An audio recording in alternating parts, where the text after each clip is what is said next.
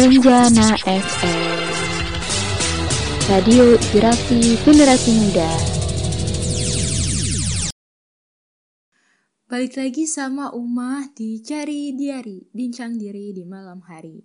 Sebelum Umah bacain lagi pesan-pesan yang masuk dari Sobat Penjana, Umah ada bintang tamu spesial nih. Yap, sesuai dengan yang Umah sampaikan di awal tadi, bahwa bakal ada bintang tamu, yakni seorang mahasiswi Universitas Surabaya yang bakal kita ajak sharing dan berbagi pengalamannya seputar rasa tidak percaya diri dan bagaimana menghadapi atau melawan rasa tidak percaya diri versi dia. Oke, langsung aja kita sambut Melvin. Halo. Halo, aku manggilnya apa nih? Kakak atau Mbak? Um, panggil aja deh. Biar akrab ya. Iya. um. Oke, Kak Melvin, gimana nih kabarnya hari ini? Alhamdulillah baik tengah pandemi yang serba was-was gini ya kak ya. Iya, bener banget, Kak. Tapi kan yang penting kita tetap mematuhi protokol kesehatan yang ada. Mm-mm, bener banget. Nah, ngomongin soal topik kita hari ini, Kak, yakni hal-hal yang membuat seseorang tidak percaya diri. Kakak sendiri pernah mengalami hal kayak gitu nggak? Um, pernah dong, pernah banget. Kira-kira apa sih yang bikin Kak Melvin tidak percaya diri? Hmm, salah satu hal yang bikin aku nggak percaya diri itu mungkin tentang fisik kak.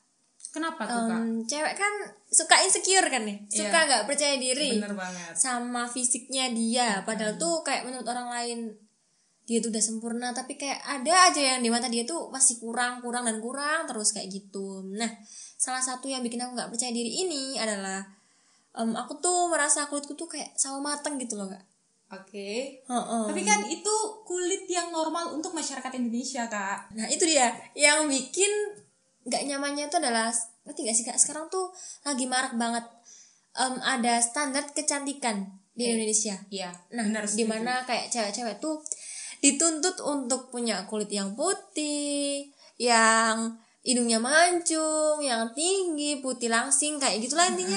Sedangkan aku tuh merasa nggak nggak memenuhi standar itu kak. Nah, rasa tidak percaya diri Kak Melvin itu tadi, itu sejak kapan sih, Kak? Em, kayaknya aku mulai ngerasa nggak percaya diri tuh sejak aku SD.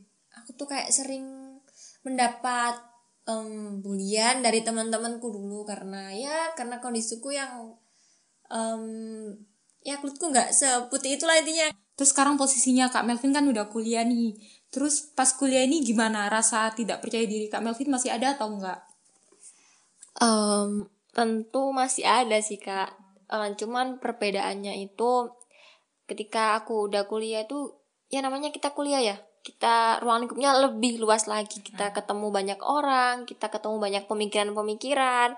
Kita juga bertumbuh menjadi orang dewasa yang bisa mikir lebih em, luas lagi, lebih open minded lagi. Nah akhirnya karena itu, karena faktor itu semua, dalam artian persentase ketidakpercayaan diriku tuh mulai berkurang. Kayak aku lebih ya tentu itu pasti masih ada, tapi kayak nggak yang kayak dulu kayak lebih down banget tuh sekarang kayak lebih ke menerima, Mera tetap tetap merawat diri, tapi dalam artian nggak yang se forsir dulu, nggak yang se aku heeh, ya nggak se menggebu-gebu dulu, kayak lebih ke menerima lah, bersyukur lah kayak gitu. Iya.